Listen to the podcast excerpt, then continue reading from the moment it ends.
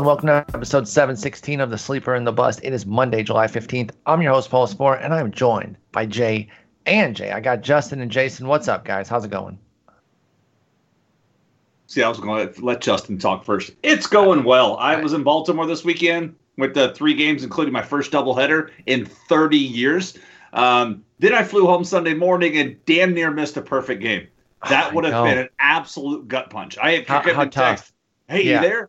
You there? And I, I think I've told this story before, but I have never ever seen a no hitter in a minor or major league baseball game, let alone a perfect game.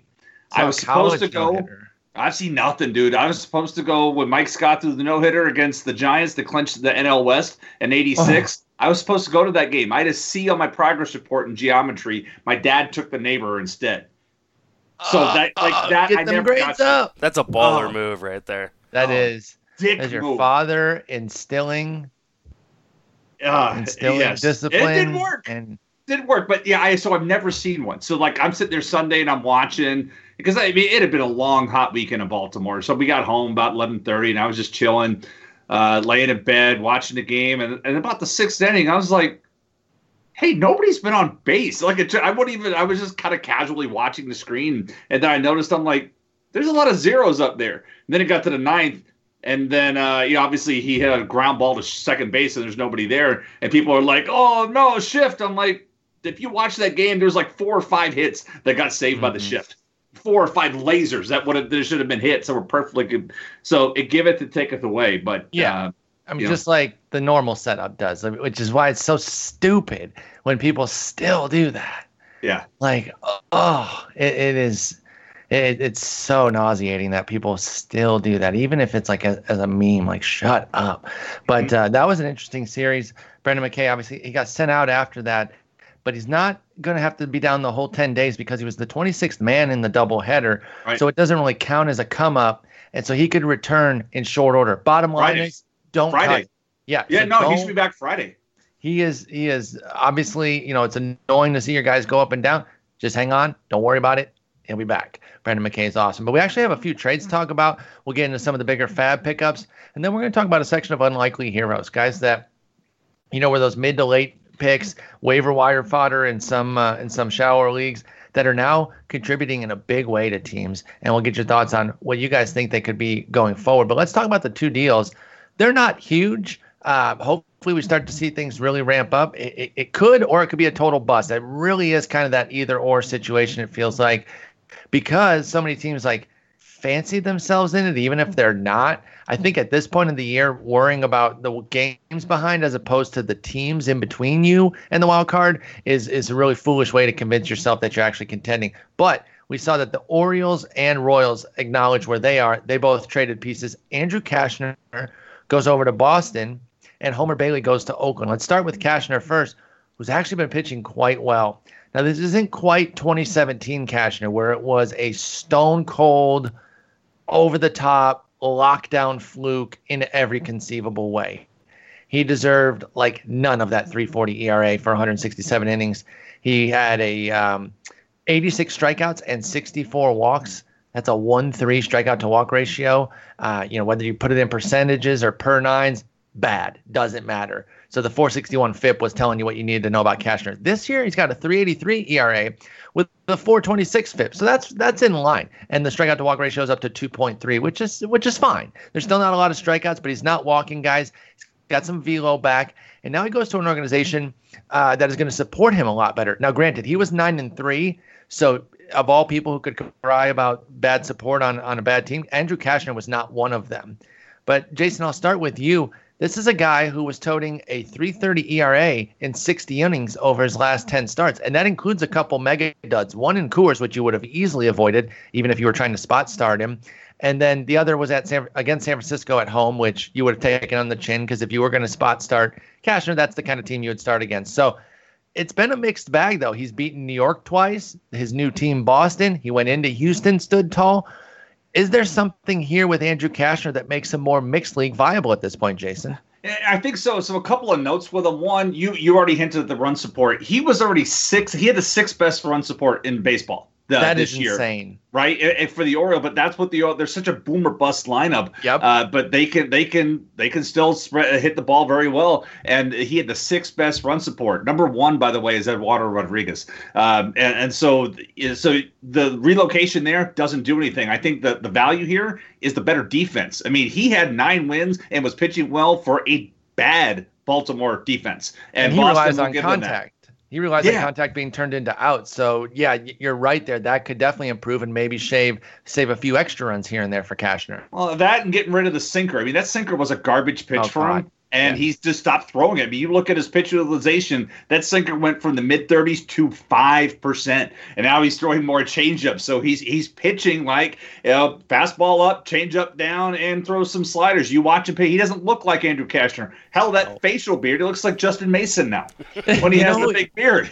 You know who he looks like um, is the Justin, uh, uh, the Justin, the Andrew Cashner. I wanted him to become with the Padres, which was to get rid of that two seamer and and go four seamer secondary stuff more often. The thing was he would snap one of those 96 two seamers, and it would you know was completely off the plate, and it would snap back over the plate. You'd see that like three four times a game. And it was enough to make you think that it was good, but it was confusing you because the other times it was getting beaten around the yard when it wouldn't move or it would just hang, and it was just a bad, bad pitch. Justin, do you also believe that there is a little something here that makes Andrew Cashner now with Boston more mixed league viable? Yes and no. I believe that he has made some changes that it hel- that's helped contribute to kind of this uh, resurgent. I do not believe it's necessarily that sustainable. I mean, you you quoted his FIP, but I mean we we go over and look at the XFIP and uh, the SIERA. Both are hovering around five. Uh, I mean, the big change is That's really curious on the XFIP that it would be that high though, because I don't see anything over the top as far as homers, you know, being stifled. Eleven percent homer to fly ball rate, even if the average is up a couple points this year. So he has a 1.0 homer nine. I don't know. I don't see it as as egregious. I know the BABIP is very low at 256, but as Jason highlighted, that could not have such a major regression based on the improved defense behind him. So I think I might disagree with FIP there a little bit in terms of their outlook on on Cashner. I think that's fair. Uh, I mean, I, I've been really impressed by the changeup. It's been by P-Val. It's been one of the best pitches in baseball this year, Mm-hmm. uh, which I think is large part uh, of the reason why he's doing so well. In, are also uh, the increased ground ball rate, the lowered fly ball rate, obviously helping kind of in this home run environment. That being said. Uh, I just I, I don't trust Andrew Cashner. Um, it's just I understand the trepidation. yeah, I- I, just I don't know that I, I want. I, the upside is so small, considering what the downside will be. That's a, that's a good way to highlight it. Now I will say uh, um, we're doing this later. We usually do uh, Monday morning, but the to get the three of us together this time was wor- perfect. So it's definitely worth it. So weekly leagues are kind of already set because there was a day game today, which is very rare for a Monday. So we would we would be coming Yo, under the wire. Jeff Samardzija, man, he stepped up. Herman Marquez, yikes. But um, Cashner in leagues where you pick up daily is actually going to be up for a two start. Toronto at home and then at Baltimore.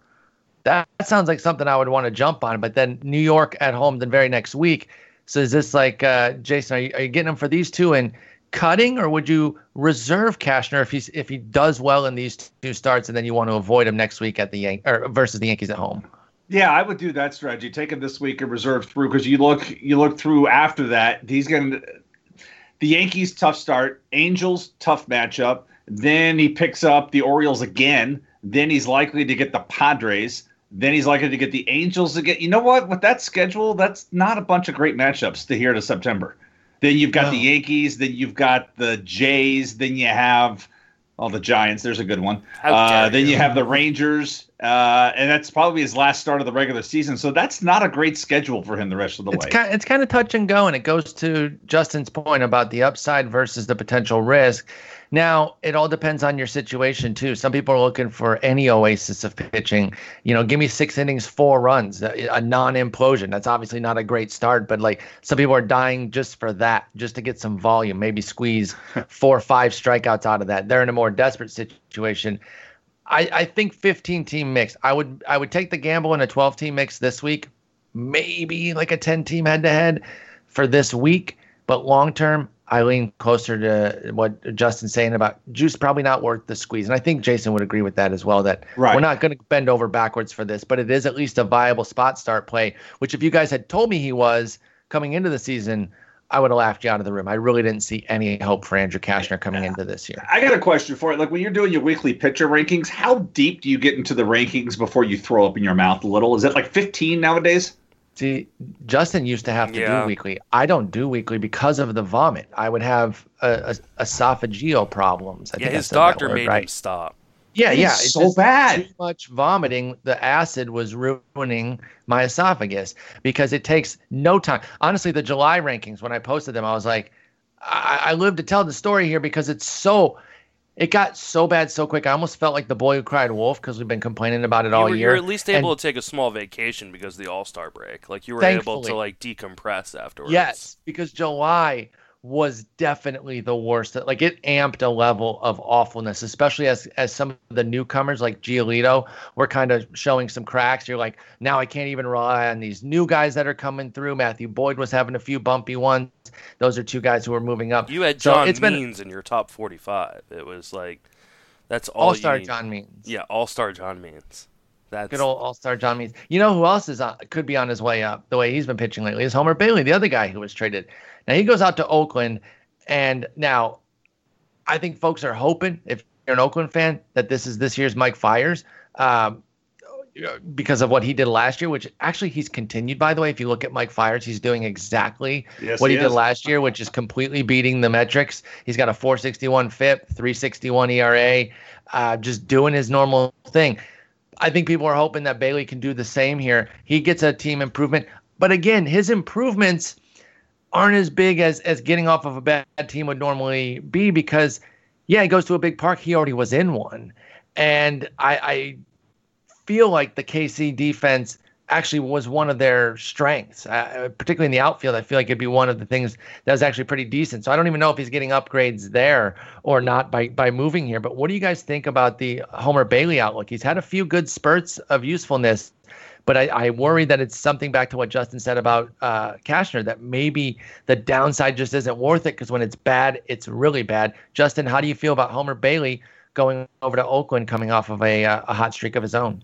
Yeah, I don't think this is going to end well either. Uh, the only nice thing about Bailey as opposed to Cashner is that the strikeouts have really taken an uptick this year. Yes. So at least you're getting something when things are going poorly. Uh, I just, I, I don't know that there's a format I want Homer Bailey on my team. You know, one of my favorite pitches, I think, has become a big problem in this era with the home runs because when you miss with a splitter, Yep. It's gone. And we've seen Tanaka deal with this even when the ball doesn't fly. And and while I do love the splitter, it, it is it is such a volatile pitch. When you don't have that feel, it is just floating in there as like a eight to ten mile an hour slower than your fastball. Sometimes even more, depending on what kind of sli- uh, splitter they throw. It, it's nine miles in Bailey's case. And it's just it's it's like an auto homer at this point. So that does worry me, and that breeds extra volatility for Bailey. But I will point out that when he's on, he's been really on. His last six, 283 ERA in 35 innings with 29 strikeouts. So not too far from that strikeout per inning. He started the season with some interesting stuff based off of that slider, uh, off of that splitter, excuse me. But then went on a run that uh, that has you vomiting again. It was a let's see here, a seven, an eight start run with a 731 ERA in 32 innings. So again, you have to do that calculus of is this potential downside of getting Jordan Lyles with the start that he had recently or Herman Marquez? Is it worth potentially taking one of those to maybe squeeze out a handful of good starts here? And that's what you have to ask yourself when you're picking up somebody like Homer Bailey or Cashner. I will say, Jason, before I let you talk about Bailey, uh, you get Seattle this week, and then it sets up for a two start the following week, but it's at Houston and home to Texas. So Oh. what what are you doing with Bailey? That's exactly what I, I was just going to bring up the fact that you know at least in at least in the AL Central he had other lineups that he could pick on a little bit. Now he's gonna now he has Houston and Texas right out of the gate, and that's that's your fear, uh, and that's that's the problem with him. I mean, yes, the expansive foul territory should help for a guy that's featuring his splitter, but even you know this weekend, as you were talking about that, I'm remembering the the, the home run that Renato Nunez hit off Yonny Chirinos, which was actually a good splitter. It wasn't even a bad splitter. It was a good splitter, low and away out of the zone, and Nunez one armed it eight rows deep into left center field. It's like, how the hell do you do that? Oh yeah, the baseball. Yeah, uh, the baseball. No, you just have but, to throw I mean, your bat. Don't even even a good splitter can get hit out right now. Yep. Uh, and that's the problem. So he's going to have a, a, Texas lineup which could put a hurting on you, an Astros lineup which can put a hurting on you, and they're not even full strength yet. Uh, don't don't sleep on hmm. the Angels. Uh, obviously, I know I mentioned them earlier. Those guys can they can hit. That's the thing. Yeah, they you mentioned pitch, that with hit. the uh, you mentioned that with the Cashner lineup as one of the tougher teams. They're sixth in WOBA against righties. They don't strike out either. So somebody like Cashner is going to get no strikeouts, and somebody like Bailey is going to get fewer when that's supposed to be his saving grace. And obviously, if Trout's out, that's a different calculus there. But I don't know why I keep saying calculus. I'm going to use it 52 more times today. Calculus. But uh, you know they, they can be difficult when Trout and when they're at full strength. Uh, the Angels as well. So be careful there. So both these guys deeper formats. Uh, no, we know you have not to even deeper formats. I just no, you have to though. You can't. You can't just. What What are you gonna do? Like, I mean, I guys like these in deeper formats are make it harder for you to come back in those formats. Like yeah, but but you can't. You you'll fall behind in in volume if you just do relievers. Like you have to put starters out there in these in these uh, 15 teamers and, and of course AL only. Like well, you have, I'll tell you this though, Paul. Gianella has Bailey in AL Tout two start week, and he's on his bench. They, and that's one of our litmus tests of whether or not you you, you should keep a guy. If you can't start him in a two start week, you have to he consider him as a there. cut.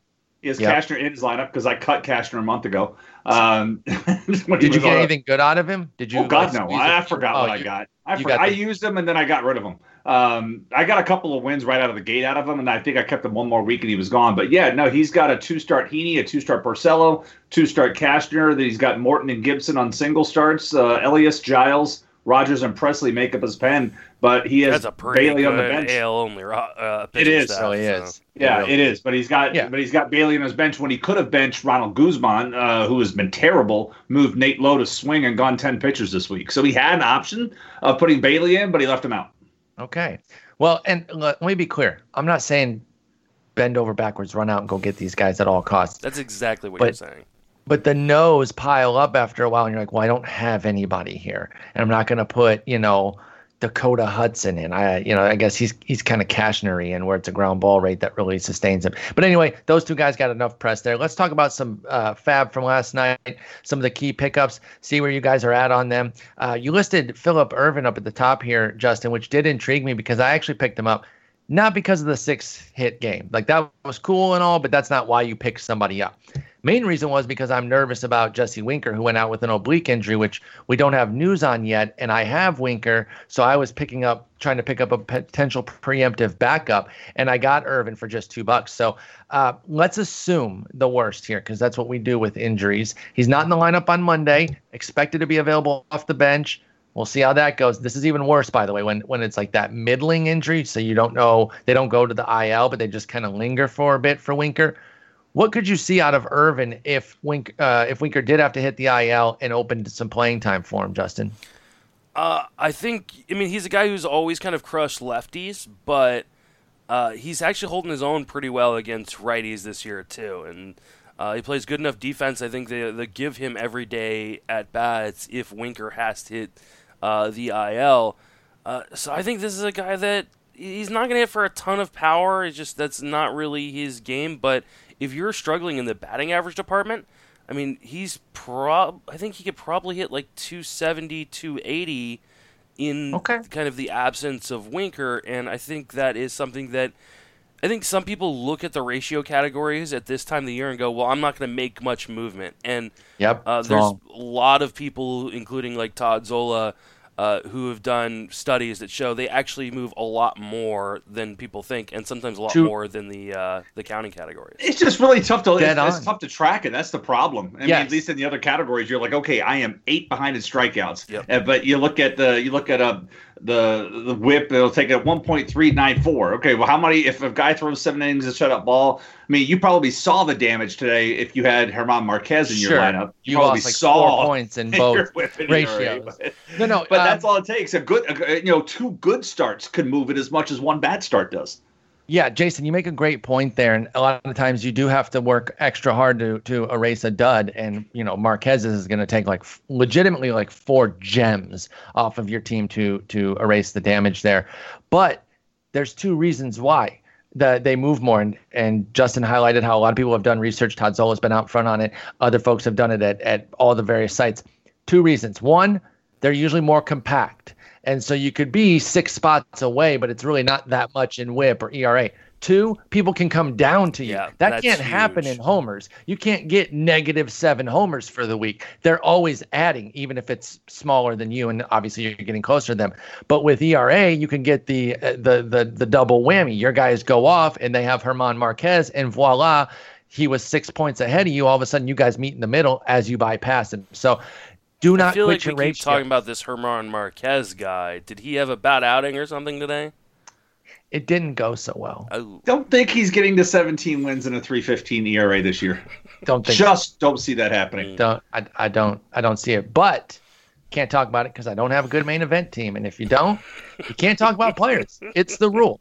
It's the rule. It's in the dipshit handbook. And uh, you, you, you just get it. You ask a dipshit for the handbook, and they'll put it right there. It's written in crayon, so you Getting to, to the read that. ratios, getting to the ratios though, almost at this point, my favorite strategy is is just to start tearing things up and seeing if you could move, if you if you could stay where you are, if you could possibly move up. Like Justin and I were talking before you before you got back on the call, Paul. Like ERA wise, if Podhorzer's leading the league with a 364, actually he's tied with Davitt at 364, and then Leibowitz is there at 3.69. But then like the next tier is Rick and Glenn at 4.09 Whoa. making up four tenths of a run is really tough this time of year. Like I'm There's at that much gap. 4.36. There's that much gap between third and fourth place. So, but I could look at okay, but like I'm at 4.36 and Bender's behind me at 4.48. So I, I figure I could maybe jump to fourth place or I could slide to seventh place, but there's no way I'm getting a third place. I mean, there's Right. there is a almost three quarters of a run difference between me and third place. That's just not something I can catch. But if I look at if I go look at OBP, I'm leading the league at 343. Erickson's at 340, and then Rob, you know, Rob's three and a half points behind me right now. I'm in first, and he's in second overall. He's at 334. So I'm looking at that like, okay, I have a almost a 10, I have a nine point OBP lead on him, but two weeks ago it was reversed. So I made up nine points of OBP in two weeks. So I can lose Wow. nine points of OBP in two weeks, but there's only so far I can I can backslide. That's the great Yeah. point about just guys coming back to you. It's it's not you keep doing your thing and maybe other teams go down, but in counting categories you're just constantly chasing. It's only one direction. It's up. Yep, and and and to put a bow on it, Ervin could help you out with the batting average if he gets the time. Keep an eye on Winker. We don't know right now. they've We just know that he's going to miss hitting at the- Monday. they've also had him hitting like up, you know, high in the lineup when he is in. So he's that's been a hitting solid first lineup. and second. So They've they've come around. Mhm. Uh, they're- Cubs, they're hitting Cardinals, lot better. Brewers, Rockies, his next four until he, Pittsburgh closes out the month. That's the next four series for the Reds. Wow, so they're staying in division for quite a bit there. Yeah. Uh, let's stay in that division as well and talk about Daniel Ponce de Leon, who definitely was a hot ticket item in a light week. It was admittedly a light, a light week there, but Ponce de Leon, I think, would have gotten attention even in a in a more aggressive week because he's been pitching really well. He's now down to a 199 ERA with 38 strikeouts in his 31 and two thirds. It's it's uh, reliever and starter split, but he's coming off of a June 12th, July 12th start, excuse me, where he went six and two thirds, three hits, one run, seven strikeouts, zero walks. Jason, let's start with you on Daniel Ponce de Leon. What kind of outlook does he have here? Is he somebody that, that you're looking at as a rest of season sort of guy for the Cardinals? Uh, yeah, I am. I mean, th- they're such a weird team to try to figure out because they have. You know, when you look at that, you, you expect that team to hit well, and they haven't hit well. Uh, in fact, I wrote up his. Uh, I actually with the, preseason, I wasn't that high on him. I, I did his preseason outlook at RotoWire. I said Ponce de Leon is Italian for swingman. I said that's what he was. It's like he didn't have enough. He didn't have enough stuff to be That's as funny. a starter, and he couldn't dominate at the end. Is like so. Uh, I said he's he's a single league material. A single end guy with back end material at that. His stuff simply lacks life. Like nothing coming into this season said he was going to be able to do this even in a short sample size. I mean, but just an extreme fly ball pitcher, and right now things are going his way. Uh, and to your point earlier, you know we're we 68 to 70 games left right now, uh, depending on which team we're talking about. You're running out of runway. You've got to you, you, you play the hot hand. Uh, as my friend Jason Hanselman tweeted out today, anything can happen over 50 plate appearances. Anything. It, it really can, but you just have to avoid, like I said, the, the I brought up the Jordan Lyles one, which I took on the chin. Or, it's so hard right now though too and you do so much good work and, and by that i mean you just you put your guys in the lab. You're not doing work but you know what i mean? You're you got the team clicking things are going well and one of those starts just erases it pulls the rug right out from under you and it's so brutal and so annoying. But ponce de leon is pitching well. Justin do you share a positive outlook on him? I'll give a few numbers here. 33% strikeout rate and 11% swinging strike. Kind of helps mitigate the fact that he does walk a bit. Obviously he um going come down. It's 175, but we're not expecting a 199.82 ERA whip combo the rest of the way. Can he be a a four four even guy the rest of the way with strikeouts for Daniel Ponce de Leon? Do you think his 94% left on base percentage is going to come down? No, it's going to go up. I've, okay. I've got it going up on my projections. All right, yeah. just, just just checking. Uh, do you have it going down, dude? Do you even do projections, bro? Whoa, bro, uh, bro. Oh my god, that's embarrassing for you. You have it going down from ninety four. Oh yeah, my god, dude. I mean, I don't know what I was thinking. um, obviously, there is going to be some regression uh, rest of the way, but uh, Ponce de Leon, well, his stuff isn't overwhelming he is really good at kind of limiting hard contact, uh, getting guys to pop up.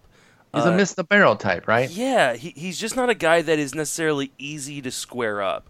Yeah. Um, and it, it show it shows in his numbers, and that's why we're seeing him do what he's doing. Like I said, it's gonna change but he only has a 10% line drive percentage. He gets you out on the ground or he gets you up in the air, and his almost 20% infield fly ball percentage. Uh, that's fantastic, is, by the way. And, and that's like that is kind of what he does. It was almost 20% in the minor leagues. Uh, all throughout the minor leagues, it's been at 30, 37%, 26%. I mean, this is what he does: is he gets you uh, to pop up in in the infield. He gets you on the ground.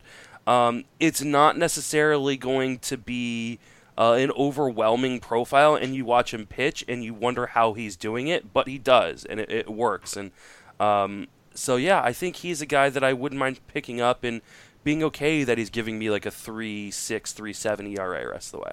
Yeah, I agree. Three cheers for Ponce de Leon there. Uh, let's move on to Danny Jansen. Uh, a guy who I, I, broke a cardinal rule for, a rule that I hold dear. I don't mess with catching prospects, but I let 95 plate appearances cloud that a little bit, and they weren't even overwhelming, but he was he was good in his sample last year. Jansen was again. It was 95 plate appearances, 247, 347, 432. This was on the heels of a strong AAA campaign and a good three level season back in 2017. So it looked like he was really emerging here. And I thought, okay, he's ready to go and be a contributor. And oh my gosh, was he terrible to start the season and one of the weird things is we've we've all talked about how bad catcher is. It's actually turned out to not be bad. It's just bad right. guys are the ones who have emerged. Like anybody that we expected outside of the the very tippy top, it's like the top four or five, they panned out. Then it's a dead period for 15, and then the next 15, which were supposed to be like the nobodies, are the ones who've come up. Josh Phegley, uh, James McCann, Roberto Perez, Christian Vazquez, like those are the guys going off. So there has been a little bit of depth. What that's created is a position where people have cut Danny Jansen. And frankly, you can't blame them. Dude was toting a sub 500 OPS as late as June 25th. Like that hey, just can I happened. go delete, delete, delete breaking news? Of course. What do you got? Chris Taylor, broken forearm. Well, there goes that. Uh, the, he was gonna. He was gonna be losing play itself out. Yeah. Yeah. But it, always plays itself out, and it sucks. I'm not saying it's good that he got hurt or anything like that. I'm just saying I, am not, not, even surprised, unfortunately, because Matt Beaty, Matt Beaty's up. and he'll he'll do random things that'll. He's a tough one though. Beaty's a tough one. He'll do things that'll make you want to pick him up, but the playing time just won't be there. if anybody was worried about their AJ Pollock maybe not playing full time, you shouldn't have been, but now you really don't have to be because he's been great since he He's been excellent, and as long as he's healthy, he's one trillion percent going to play. It's started be... started derail from Danny Jansen, but no, no, it, it's all right. But uh, yeah, and it was interesting news there, and I think Taylor uh, is an easy cut in all formats. Maybe NL only you hang on, but other than that, move on. But uh, since that June 25th point for Jansen, 409, 422, 932 with six of his eight homers on the season. So he's really surged in a tight, compacted time. Justin, is this a hot streak for a guy who's still going to have a down year, or is this him starting finally uh, establishing himself again and starting to come together to the guy that we all are? We being the industry, I don't know where you, I forget where you were on him. Oh, I, I was high on him. Hype. Yeah. That, okay. That we hyped then. Is this yeah. is this time for the payoff here, or is it just a little flash? Uh, I mean, I think it's a little bit of both. I think that uh, it's it's obviously a flash. He's hitting 382 with four home runs during the month of July so far. Um, it's obviously not going to continue. Yeah, sustainable. So that that being said, uh, uh, he obviously wasn't as bad as his initial run this season looked. He's starting to get more comfortable at the plate. I think he's gonna probably be like a 250 guy batting average wise rest the way, which is kind of what we expected. We expected him not to be a guy who was going to win your league, but a catcher who wasn't going to hurt you in a yep. year with a lot of catchers that were going to hurt you. And now both of those thought processes were, were wrong. Um, but I think he can be a guy who's not going to hurt you rest the way. I want to give some real time to the uh, to the unsung heroes portion. So I'm actually going to skip Jason on this one. We're going to go. Each of you are going to talk about these I next ones. I was just going to say. I was just going to say real quick on Jansen. You mentioned since June 25th. Even if you take him back to June 1st, still 297, 347, 582. Oh, that plays. I mean, right. That, that and, and rookie plays. rookie catchers. There's a lot they have yep. to do. And that's why we always say, I oh, know, oh, no rookie catchers. And that's why I don't. That's why I don't take them. But then I'm like, Danny Jansen's the chosen one, and I, I it was I well, broke it was, a rule. It was more about how ugly the rest of the position Correct. was. That's correct. I mean, there was the, between like Danny Jansen and the guy right ahead of him. There was hundred points of ADP. Hey, that's I said right. he was going to outperform Buster Posey this year in my bold prediction, and that's still working out. How still, dare you? Still good. I mean, that's, that's everything comes back to the Posey, Giants. Posey's got four in Coors right now, and he got off to a little hot start today. So we'll see. Maybe he's going to turn around. But we'll go to the next one here, and it'll be Jason only. It'll be fitting. I'm going to tailor it. I'm going to put Nate Lowe here. I moved him up the list one spot here to make sure you got to talk about him because uh, he's back, and y- you know there's a lot of people that paid big for him and had to cut him because he was down for a, a full month, and they just they just couldn't justify hanging on. Is is Nate Lowe here for good? And obviously this is a major hot streak with five homers in like eight games but how believable is it jason like what, what can we really expect the rest of the way playing time wise and performance wise for nate lowe all right, so last week I said I didn't see a world where both he and and and Ji-Man Choi, I almost said Hee-seop Choi, wow, uh, wow, could could coexist on the same roster because both lefties who struggle to hit lefties. Yep. Uh, but there's been a couple of things that change. One, they're talking about giving Brandon Lowe time at third base right when now. He He's back. taking ground balls today. Uh, that's I'm oh sorry, Nate Lowe. Brandon oh, I was gonna say because I was like, dang, no, Brandon Lowe got no. hurt, so I was. They're confused. talking about Nate Lowe. They're talking about Nate Lowe getting okay ground balls today at third base. Let's so go. That to me is like we need to keep you. I think you know when he first came up earlier this year and he got sent back down, you guys were like, "What the hell?" And I told you watching games, like, what the hell, everybody, you know, the the pitching staff, and I believe that game was against Baltimore too, just pounded him on the inside. Now, mm-hmm. for whatever reason, this time around, all Baltimore did this weekend is pitch him away, and he kept hitting the ball away and hitting it over the fence. I don't know why that league has gotten away to it because it's not like he was adjusting to being pitched inside, but they kept pitching him away, and he's got really good plate coverage, and he he's got power to all fields. So if they're if they're giving him ground balls at third base, uh, he's not in the lineup tonight against Paxton, but obviously that's a tough matchup for him. Sure. Uh, you know, when they've got they've got Matt Duffy on his way back for now until he re-injures himself because he's on the Jacoby Ellsbury plan. Uh, you know, so he should be back. He may be back by the end of this week. Uh, and at that point, then you're looking at roster crunch. Uh, you know, Choi, I think, played one one and a half of the four game series in Baltimore. Um, you've got Joey Wendle, who's just not hitting, uh, and he does have a minor league option, could be sent back down. That may be where they go. Uh, for that because Duffy's got the he's the better defender, can play third, second, and short. Is a right-handed bat they need to come off the bench because the bench is mostly um, lefty heavy, uh, and that may be the direction they go. But I think that's what's changed this week is uh, Brandon Lowe looks a lot better at the plate, uh, and they're willing to give him some time Nate. at third base. Nate looks better. Nate Lowe did it again. Yeah. All right. Got the last All thing right. right, the first thing wrong. Like Yes, Erik Swanson and Eric. Hanson. I'm gonna keep doing that shit forever. Wow, that that oh, dude. So you call Erik Swanson from Seattle, Erik Hanson, the, Yes. the throwback pitcher, who's The very same- like Same stuff. similar profile. To, that's crazy. Yes, dude, that's a throwback name right there. Um, but I'm with you, and I didn't know about that third base news, and that's really intriguing because just more avenues to get Lowe on the diamond is huge, and he's been raking, and I really think he needs to be on a roster in just about every format right now until we really know where he's at because the impact could be substantial. Uh, Justin, this one's for you. Alex Young, a, a crafty lefty rookie for the Diamondbacks, get the two start week at Texas versus Milwaukee. So it's very difficult, and the results are not really backed up by his metrics. What are we doing with this? Uh, I mentioned crafty, which is another way of saying no velocity. And it's true, though. I mean, he throws 88, 89 from the left side. What are we doing with Alex Young out in uh, out now Arizona? Excuse me. Avoiding at all costs. Okay, Uh, that's a flat no. Yeah, I don't. I don't think this one's uh, particularly close. Uh, I mean, he's done on the How back. could you? Yeah, he's done on the backs of getting to face the Giants uh, at home and, uh, or sorry, the Giants on the road and the Rockies at home. So Yikes. uh, Yeah, facing two that's- teams that really struggle. Uh, That's a perfect setup, right? Yeah. Like, I mean, you can't get better than that to get the best park against I mean, a crummy team, he's and got then a the team four that walk per nine in the minor leagues this year. It's Wow. um, and, and hasn't shown the strikeout stuff in, in the majors in, in his first two starts uh, and three appearances. So uh, I'm I'm staying away against these really really tough matchups. I know some people streamed him in NL only, but I didn't even have a bid on him in NL tout. Let me say this about Alex Young.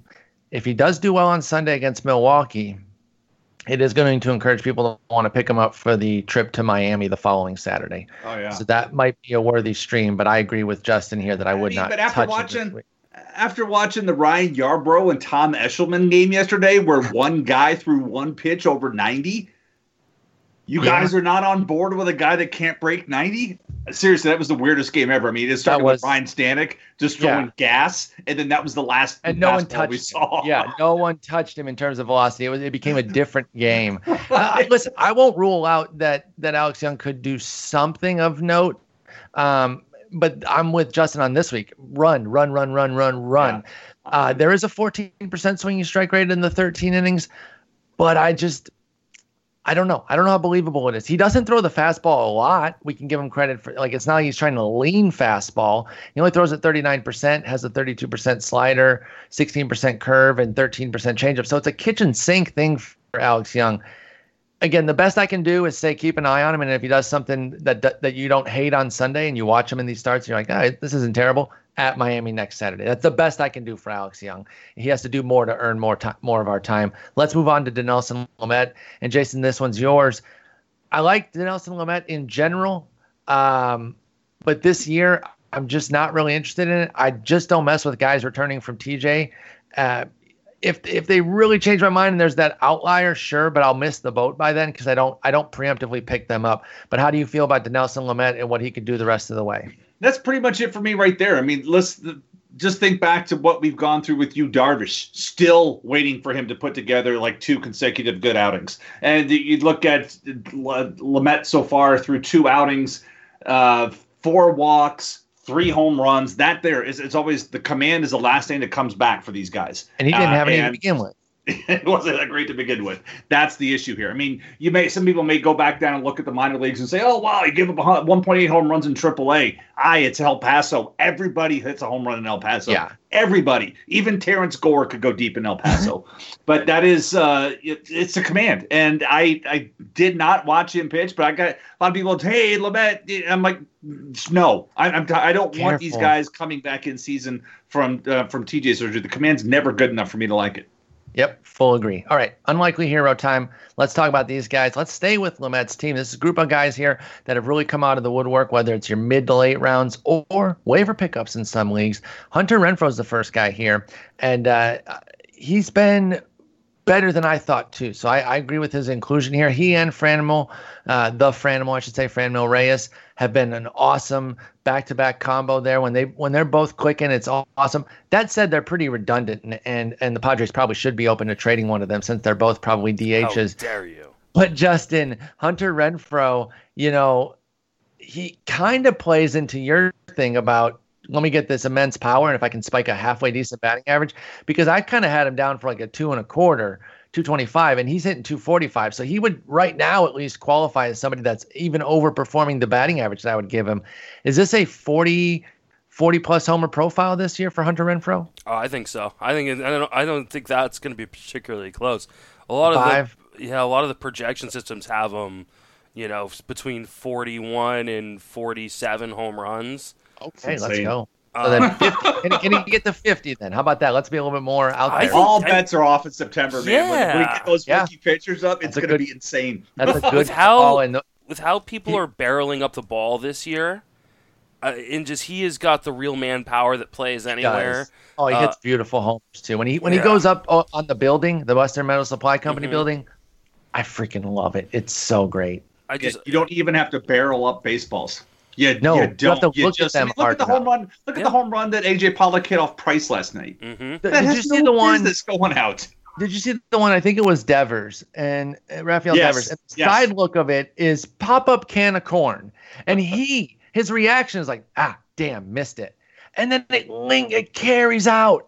There's Dude, wall. some of them are so bad. And obviously, like Renfroe, here's the thing: a, a guy like Renfroe doesn't need the extra feet, but now a few of his warning track shots are going out too. So he's going to hit the majestic ones, but he is also going to steal some. And so he's got 27 already. He's been great. He's an all formats kind of guy. Um, There's and been a slight change in his profile too, where he is being a tad bit more patient, waiting for pitches on uh, on the plate as opposed to swinging out, uh, swinging uh, at pitches outside.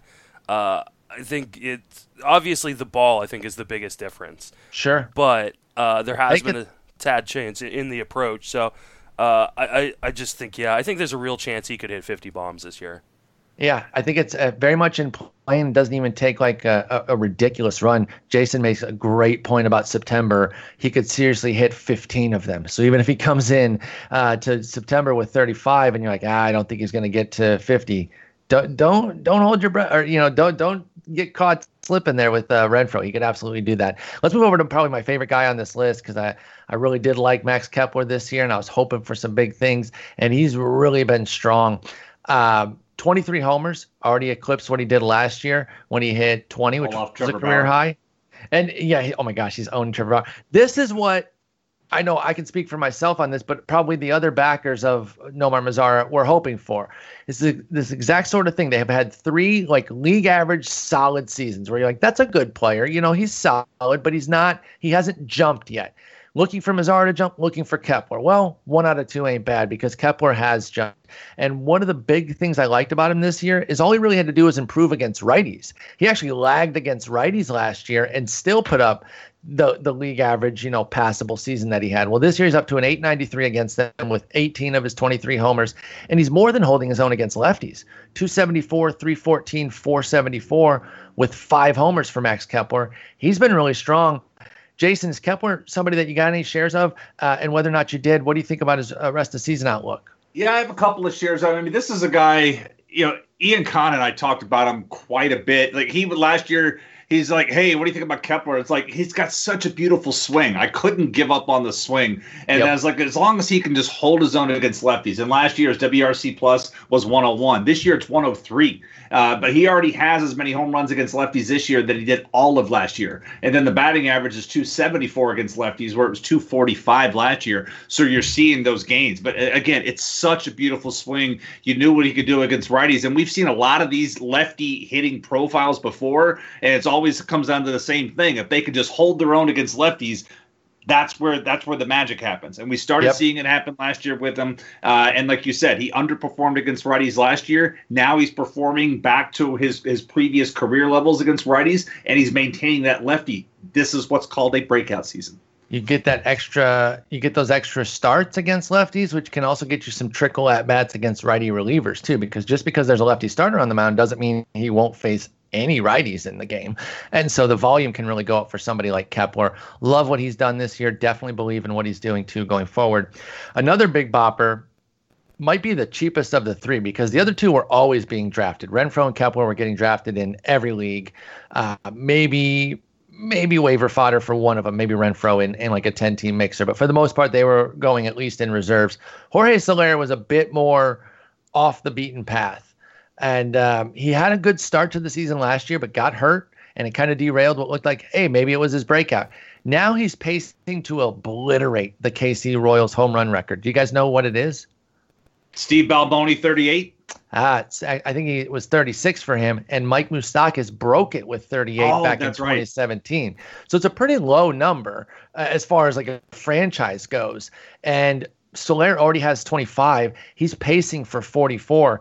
Justin, can Jorge Soler pop 44 homers this year and set the new record for the KC home run record? Ooh, that is. I don't think he's going to. You don't think he's gonna hit because you have wiggle room. You could say he's gonna beat the record, hit 39, but not get 44. Where where where do you land? I guess. I th- uh, Steamer depth charts uh, both have him hitting 38 for the year. Oh, tying and the bat Tying has him for th- what uh 40 40, 40 on and the button. Zi- yep. ZiPS has him way under. Uh, But they have his playing time way down. ZiPS does. Yeah, I, I tend to lean towards Steamer and depth charts and that he's probably going to miss it just barely. Ah, but he's going to be on the cusp. That's going to be a little fun thing to kind of watch. You know, just those little side stories at the end of the year for the teams that uh, Mm-hmm. Especially the ones that are really bad. Yeah, I love yeah. having him for eight dollars on my AL tout team. Oh, though. I bet, man. Yeah. I bet he's killing it for you because um, 25 homers already. That that's what you planned for for the season. I mean, I had him down. I think I had him down projection wise as a thirteen dollar player. Like, know, listener Craig, one of the guys, many guys we talk about in the offseason, he's like, man, really like Jorge Soler this year. I'm like, yeah, so do I. And I'm, I remember sitting, he's like one of the last outfielders I drafted on my tout team. And I'm thinking, okay, now it's time to throw him out. I'm probably going to spend 12, 13. And, and I got it. I was in the, the even channel and somebody said seven I, and I said eight and nobody else spoke up. And I was like, hell yes. I was willing to go to 12, uh, maybe $13 for him. Because at that point I was like, I need another home run guy. This is the guy. He's going to play. In, I just thought he to be the full time DH, and they were just going to let him play, and he was going to beat up on uh, as long as he wasn't facing the, the Twins and Indians, he would get to beat up on the the White Sox and, and Detroit pitching. And to, you know, to your point, in his chasing forty. If, if Detroit can trade Matt Boyd to Tampa Bay any day now, that would be awesome. Uh, and that Detroit Tiger staff really looks bad. Uh, and this is what this is what Soler gets to beat up on for a while. So uh, big year for him here. And uh, it's just this is what happens when you have the skills, you get the opportunity for a team that knows they're not going anywhere and just want to see what they have. This is what they have. And, and they've waived Gore, they've waived Hamilton, they've called up Starling. This is where they're at. Yeah, ab- absolutely agree with that. Uh, Justin, do you have anything else on Jorge Soler before we move on? Uh, not really. Uh, just you know, exit velocity is in the 88th percentile, hard hit percentage 82nd percentile. Uh, he's in the top what top five percent of the league in terms of barrel percentage this year. So Soler's power is legit. I mean, Yeah. Bo- and His here's the defense is crazy. atrocious, though. Oh, it's, oh, it's, it's comically terrible. bad. Comic. I think Franmil Reyes sends him tweets like, "Bro, your defense sucks," like, and and he's justified. And nobody says, "Hey, Franmil, look at yours," because it's that much worse. Um, that, that's that's. I'm just obviously kidding about that. They're both pretty terrible. But uh, yeah, Soler's been awesome. Here's what I'm going to do. I'm going to do this next one. It is a Ray, but I'm going to let Justin start, and then Jason can add on if there's anything that Justin misses. So it's a little test for Justin here. We've got uh, um, Kevin Kiermaier. He's staying healthy right now, knock on wood. 251 average, way up from last year. 10 homers, 17 steals. Are we finally getting the breakout season? And obviously, you can't predict the injury, Justin, but are you excited about what Kiermaier's doing and what he can finish at if we can get a full season of playing time? Uh, I mean, this is huge because only five players in Major League Baseball have more stolen bases than Kevin Kiermaier. That's insane. Wait, say that again? Only five players in baseball have more stolen bases this year than Kevin Kiermaier. When I bring you on this show, I don't I don't want you to lie, okay? When No. you get on this Skype call. and so this lying that you're doing right now, I will not tolerate it. You I'm- say only 5 have more than 17 steals? Mm-hmm. Uh, Mondesi, Mallex Smith, Yelich, Andrus, uh, and Jose Ramirez. Stolen bases Wow. are way down. There's only uh, let's see, there's only 21 guys who have double digit stolen bases in the majors this year, and that's only because Niko Goodrum like stole two bases yesterday. Yeah, he did.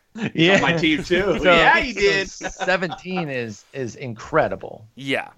So, I mean, the fact that he's putting up so many stolen bases this year and hitting for average and showing some pop again uh, means that he's back to being healthy because I think we can pretty much throw out all of last year due to health and say that he should have been the guy that he was in 2017. Uh, but, I mean, the fact that nobody else is really running this year just way inflates his value. Uh, gotta love Kevin Kiermaier rest of the way, especially if he can stay on the field. I, I would agree there. J- Jason, do you have anything to add, or did uh, Justin articulate it quite well there? He actually did. And speaking of the year of the catcher, Travis d'Arnaud just hit a leadoff homer against James Paxton. He's the Uh, latest. Like he right? doesn't have the full season numbers yet, but he's the latest, just out of nowhere, left for dead catcher. That's like Mets ah, DFA him, Dodgers DFA him. Yeah, I'll be goes. good for a while. Why not? Th- the, the is- stolen base thing chill. is the stolen base thing is nuts. Uh, but you know, Kiermaier, like you know, Eno in our group text, Eno was like, "Hey, should I trade for Kiermaier?" I'm like, "Yeah, go ahead." And he has because he said he needed steals, and he's been getting steals. He said, I think uh, 10, 10 stolen bases since. The thing with Kiermaier is just he's not. There's no plate discipline anymore. He he just doesn't care, and he doesn't. He's not accepting walks. Uh, you know, that's really what's down. I. I He's also still the only major leaguer who blocks me on Twitter. Uh, but he is. so uh, wild to me. still That's still one of my favorite stories. We're talking about his don't know the resolution to. The last couple of years, his OBP has been below 300, and and that's the, the, the couple of years ago when he was running more. That's so when he's on base right now, he is running a lot. But as a hitter, I don't see the improvements. I'm always waiting for him to lay off the high fastball. And like this weekend, I was mad because there was an opportunity. I think Pham was on base. I need the stolen bases and tout. Every stolen base is going to count by the end of the season. Pham's on first, two one count. He takes off. Kiermaier swings at a fastball up and away. I'm like, God damn it, stop swinging. Ah. you can't do anything with that pitch. He fouls it off. Uh, and so, the, but no, I, I'm not seeing the improvements as a hitter, but he is in the lineup most days. um, And volume will do it. I Defense mean- and volume. It's really what it comes down Yeah. to. And, he, and he's running when he's on base, when he gets on base, but he's still not a good hitter. Um, and most of the time he's hitting in the, you know, they, they keep trying to find a home for him in the lineup. And right now that home seems to be lower in the lineup. Well, Kiermaier is one of those guys who can volume his way to a successful season, but we we keep going for him because if things did click, there is that breakout potential top, you know, five round kind of capability. But right now, I High, think highest zone be. contact percentage of his career and highest zone swing percentage of his career. So you know, that's one of the things too. You have to balance. It's like he is being aggressive and it's working to at least a He's degree being right aggressive now. in the zone. Yeah. Which means if he's in the if that's early in counts too, then I'm not as worried that the walk rate's gone. Now it is a sub three. 300 OBP, which is problematic no matter how you slice it. But I think I, I can live with this. And if he can add anything to the game, it would only improve things. Just please stay healthy. He is what he is. The problem- the issue for him, i it's a lot of four three ground balls to the right side. That's Yeah. what it, it's when you watch him. That's where a, majority of his outs are, and he's hitting the ball on the ground more than ever this year. And a lot of it is to the right side. It's almost to the point. I'm surprised the league's not shifting him more on the infield. That's how frequently he's hitting ground balls on the infield. I wonder if his speed helps prevent that because I know he'll. He's Ju- not a I good mean, bunter. That's true. He's, he's, not, he's really not. All right, I got a Texas starter for each of you. Uh, Oh, Jason, we'll start with you. going yards. Sorry. Oh, just missed a home run, hit foul. Ma- the next Max Muncy potentially. uh, I got Lance Lynn for you, Jason. Twenty six strikeout, twenty six percent strikeout rate, six percent, well, five and a half. I'll, get, I'll I'll even do the decimal for him. Five and a half percent walk rate there for Lance Lynn. Three sixty nine ERA, one twenty one WHIP. He's really been on fire of late. He's surviving in Texas. The real question is looking forward, though. How real is this? How much can people rely on Lance Lynn to be one of their top three starters the rest of the way? Because that's how he's played, and that's how, you know, if you've dealt with injuries, you might have to have him in that kind of role where you really need his performance. So, what have you got on Lance Lynn the rest of the way? it's real, man. He's been pitching like this for about a year. You go back and look and Max Muncy just struck out. Uh, you go back and look to uh, last year. Once he left Minnesota and he came to the Yankees and they put him into the bullpen. Yes. This is when this is when stuff started rolling, uh, and he has just really picked up where he left off. Uh, and you watch him pitch. I watched that game against Houston on Thursday night. He was just shoving. I mean, working What? with his fastball extensively. I, the, you know, he I think his fastball ut- uh, usage rate is like top five in the league, and then he throws that cutter that just goes. It looks like a hybrid because it just goes all the way across the plate the way he uses it. And you know, this is one of the guys I. I said he was going to be a top one. This my bold prediction was he was going to be a top 100 starting pitcher, and that was my bold prediction. And it, that's how bad he was in the he yeah. 172nd on ADP list for starting pitchers, not just pitchers, starting pitchers back then. And I was it like, stood no, out no, as bold, and now it sounds silly, but yeah, like that that was bold for Lance Lynn to say he'd be a top 100 pitcher, and now he's angling for like a top 30. I wanted him for going. Tampa. I wanted him for Tampa Bay as a as a pitcher. Like when he went 330, I'm like, oh my god, that's what you can't afford. Then they signed Morton for 230. I'm like, eh, okay. Yeah, But good trade. I really wanted, I really wanted Lance Lynn uh, coming into the year because I just thought it looked, you know, when you watch, go back and watch how he pitched there in, in New York when nobody was watching, he got dominant towards the end, and that's Really for did. me, that was the, uh, you know, I really wanted a shot at that, and it didn't happen. I don't want to sell him short. He's been 13th on the player rater, uh, but directly behind this next guy, Justin. It's Mike Minor, who's been awesome. And to Jason's point about what he said about Lance Lynn, Mike Minor's been good for about the same amount of time. He really got going in the second half of last year. I remember you and I talking about him in the winter, saying, "Yo, what can we can we build on this?" And uh, he had that big 2017 season out of the bullpen. We've seen Mike Minor be good. This one isn't even as much of a, of a stretch as somebody like Lynn, but health has always eluded him too. Staying healthy again for the second season in, a row, 273 ERA, 116 WHIP, just under a strikeout per inning, 121 in 122 innings. How viable is Mike Minor the rest of the way? last time we talked on him, I was really stoked uh, on him because I felt like he'd already put in this really good work, and he was more than likely going to be traded out of Texas Yes, in the, heat, of the, in the heat of the summer. Somehow Texas has been even better than I thought they'd because be, and I thought. I thought Yeah. they'd be pretty good this year, and they've been Yeah, better than like I thought. lineup. You like the lineup from Jump Street, and, and they've got two. I mean, this. Listen, we talk about the pitching landscape. It's not just for fantasy. Real teams deal with it. So to have two guys like this at the front of your rotation, Remember the jokes we made about their rotation and bullpen Constantly. coming Yes. into the year? and Um, like Yes. You could do the congressman or Texas starter game with them. Like it was these clowns. Like the pitching was awful. They have two studs that go every fifth day now, right now, and so he's not going to get traded. Now, does that cloud what you think, or is he still like okay, he's going to go up a little bit maybe because of a few extra homers, but you're still like Mike Minor? I think that's exactly what it is. It, it- obviously, things are going to regress because uh, as things heat up in Texas, the the ball will fly out. And I mean, in a uh, fly ball and homer uh, kind of era that we're in right now with these juice balls, he's done a really good job at limiting the long ball. I think that's probably going to come back to earth a little bit more. Uh, and we're, we're looking at a guy who's probably closer to a four ERA rest of the way. But That's fine. considering what you paid for him coming into the season, uh, you've already made a profit on it. So if, if it starts to go haywire, you can you can drop, you can you know just kind of spot start him, uh, knowing that if you've he- already made the profit on them. If Minor hits a skid, you can start to play him a little bit more judiciously. You don't you don't put him up How against is he Houston not or going to be something traded like though? that. How is he not going to? That I mean, that's kind of the issue I'm, I'm struggling with with Texas. It's like they're too. The, You're- the problem is They're, they're, right, in the middle. wild card. I yeah, know, you're but no, you're right, issue but they're is- going to. They're not. I don't think they're going to do it. You're right, though. You're right. because he's walking after this year, right? Yeah.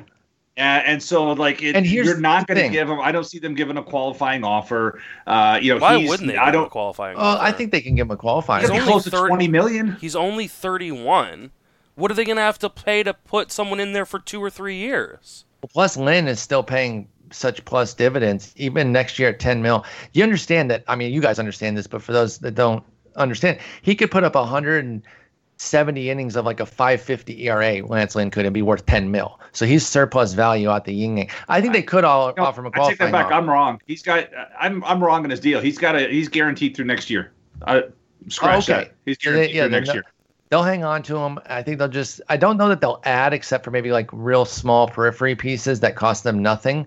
But I think they're going to ride this out and see what they can do. They they they desperately need pitching though. Like they need to find a scrap heap. They need to get this year's version of Mike Fiers when he left Detroit and you know sustained with the Oakland A's. They need to find a guy like that if they want to contend. But I like both these Texas guys. They've been great. And just to kind of give it a perspective about what the regression could be. You mentioned that he could go to like a, a, upper threes, maybe a four on the button. Lance Lynn with that 369 ERA and 121 whip, which is higher than the 271, 116 of Minor, is one slot behind him. And they both have 122 innings. So it's pretty comparable. Lynn does have 13 more strikeouts and four more wins. But I, I, think the bottom line is that even if Minor regresses, he doesn't necessarily regress out of the top 30, top 35, which is still no. playing yeah, across I, I, I think he's still a top 40 starting pitcher. That's the way. All right, a closer for each of you. Jason, I'll start with you. 22 saves for Shane Greene. Nobody could have projected that. Uh, I think a lot of folks were drafting Joe Jimenez before him, even just thinking that Greene wouldn't even last with the job.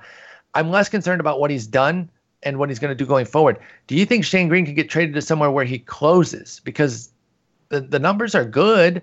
The only downside is the homers are a little bit of a problem. Now, it's only four homers, but when it's over 34 innings, it's a bit of a home run problem 1.1 per nine. You don't want that as a closer. But can Shane Greene go somewhere where he stays as a closer and continues to pro- provide fantasy value? Mm, no. No, I mean, I'm worried that you're right. Yeah, I, that's. I mean, we, there's there's only so many places he could go. Uh, you know, maybe he goes. Maybe he goes to the Twins. Well, you know, if he if he comes to Tampa Bay, then possibly, you know, it depends on the matchups. Is it okay? Is it men on base? We want Diego Castillo and his ground balls. If it's yeah. not, we want Shane Greene. So, it, is there a path for him to become a full time closer on a contender? I say no, unless it's uh, even if he were to go to Minnesota, even if he were to, you know, Boston's trying to stay in the wild card Atlanta. hunt. Atlanta. Atlanta's an interesting name. How dare you with Luke Jackson? Luke How Jackson. dare you? How dare you? But I mean, that's kind of where I think you know, for you personally, Paul, this this is best case scenario that he became something this year. Yes. So he is going to bring something of value back to your team that you sorely An actual need. notable prospect, uh, if not like two, you know, halfway. De- not nothing crazy. It's not going to be some, you know, Gleyber Torres deal. No, don't judge everything through the prism of the Chapman deal. But yeah, they're going to get something legitimate for him, I think. And uh, Atlanta's a decent avenue where he could still continue to close. Shane Greene's been good, plain and simple. You did mention Minnesota, where this other guy has really kind of assumed the role, and it's actually Taylor Rogers and we've seemed to have like seen so many names. Trevor May was the favorite of this show. We we kind of mm-hmm. were trying to will him into the role, even though he never really got it. Uh, and then it was pretty clear early on that they did they didn't want him for the role. Yeah, they just don't Parker, like him. Yeah, for some reason they have a a must like they must hate his Twitch stream. They hate him with a mot like intensity. Shout yes, Barry. And uh, they went Blake Parker route, and he was performing well. And then guess what he throws, guys? He throws a splitter. And so how many homers has he allowed this year? Seven in 32 innings. And I'm not saying they're all off the splitter, but again, it's just such a home run prone pitch. So now it's been the lefty Taylor Rogers who's got 13 saves, and he has the job. I don't know that they would pull him out if they if they acquire somebody, but I would lean toward thinking so because he's the only lefty right now too. So Justin, is that your read on it as well as that Rogers' days as a closer are limited because they're almost certain to go get somebody because that's the easiest avenue for upgrade for this contending Twins team. You know, I don't know that they are. Uh, I mean, they obviously should definitely look at it. Uh, I think they may be more focused on getting a starter. They had a shot at Kimbrel where they wouldn't have to give up any prospects. Just money. I mean, I know it's you know, I say just money, but that in, in the grand scheme of baseball, when you're talking about assets, money's the mm-hmm. easiest thing to give up. So uh, I mean, I think Rogers has he's been filthy. I, I mean, he's been so good, dude. it's it's it's really impressive to watch. Uh, so I don't know that uh, even if they bring someone in, it may just to be to share the role. So, or if they bring in a supplemental lefty mm-hmm. so that mm-hmm. they have one in the bridge. Yep and let Rogers keep the role because that yeah that's the only thing I could see. And he's had no platoon split. 588 OPS against righties 561 against lefties smothering both sides. He's been awesome. You, have instilled a little bit of confidence in me that uh, that he's not necessarily going to be traded or, or have a trade displace Taylor Rogers I think he can hang on to that job. And we know that Parker neither Parker nor May is really knocking on the door of it. So as far as internally, I think he's protected. And then the right move for them might be to just get a lefty, don't uh, don't disrupt what Rogers is doing, and then put that lefty in the middle relief so that you have somebody to go with Parker, May, Ryan Harper, and a couple other guys, but but somebody from the left side. All right, I think that's going to wrap us up, guys. Uh, great to finally have the the whole crew back in back in tow here. Um, what are you guys up to this Sunday? Um, I don't even know what Sunday is anymore. Uh, yeah, I think I'm available. All right, I am well, too. Okay, then I think we might have another trio uh, working. So uh, we'll be in touch for that. But guys, great talking with you, and I hope you all have a great week. Y'all too. Take it easy.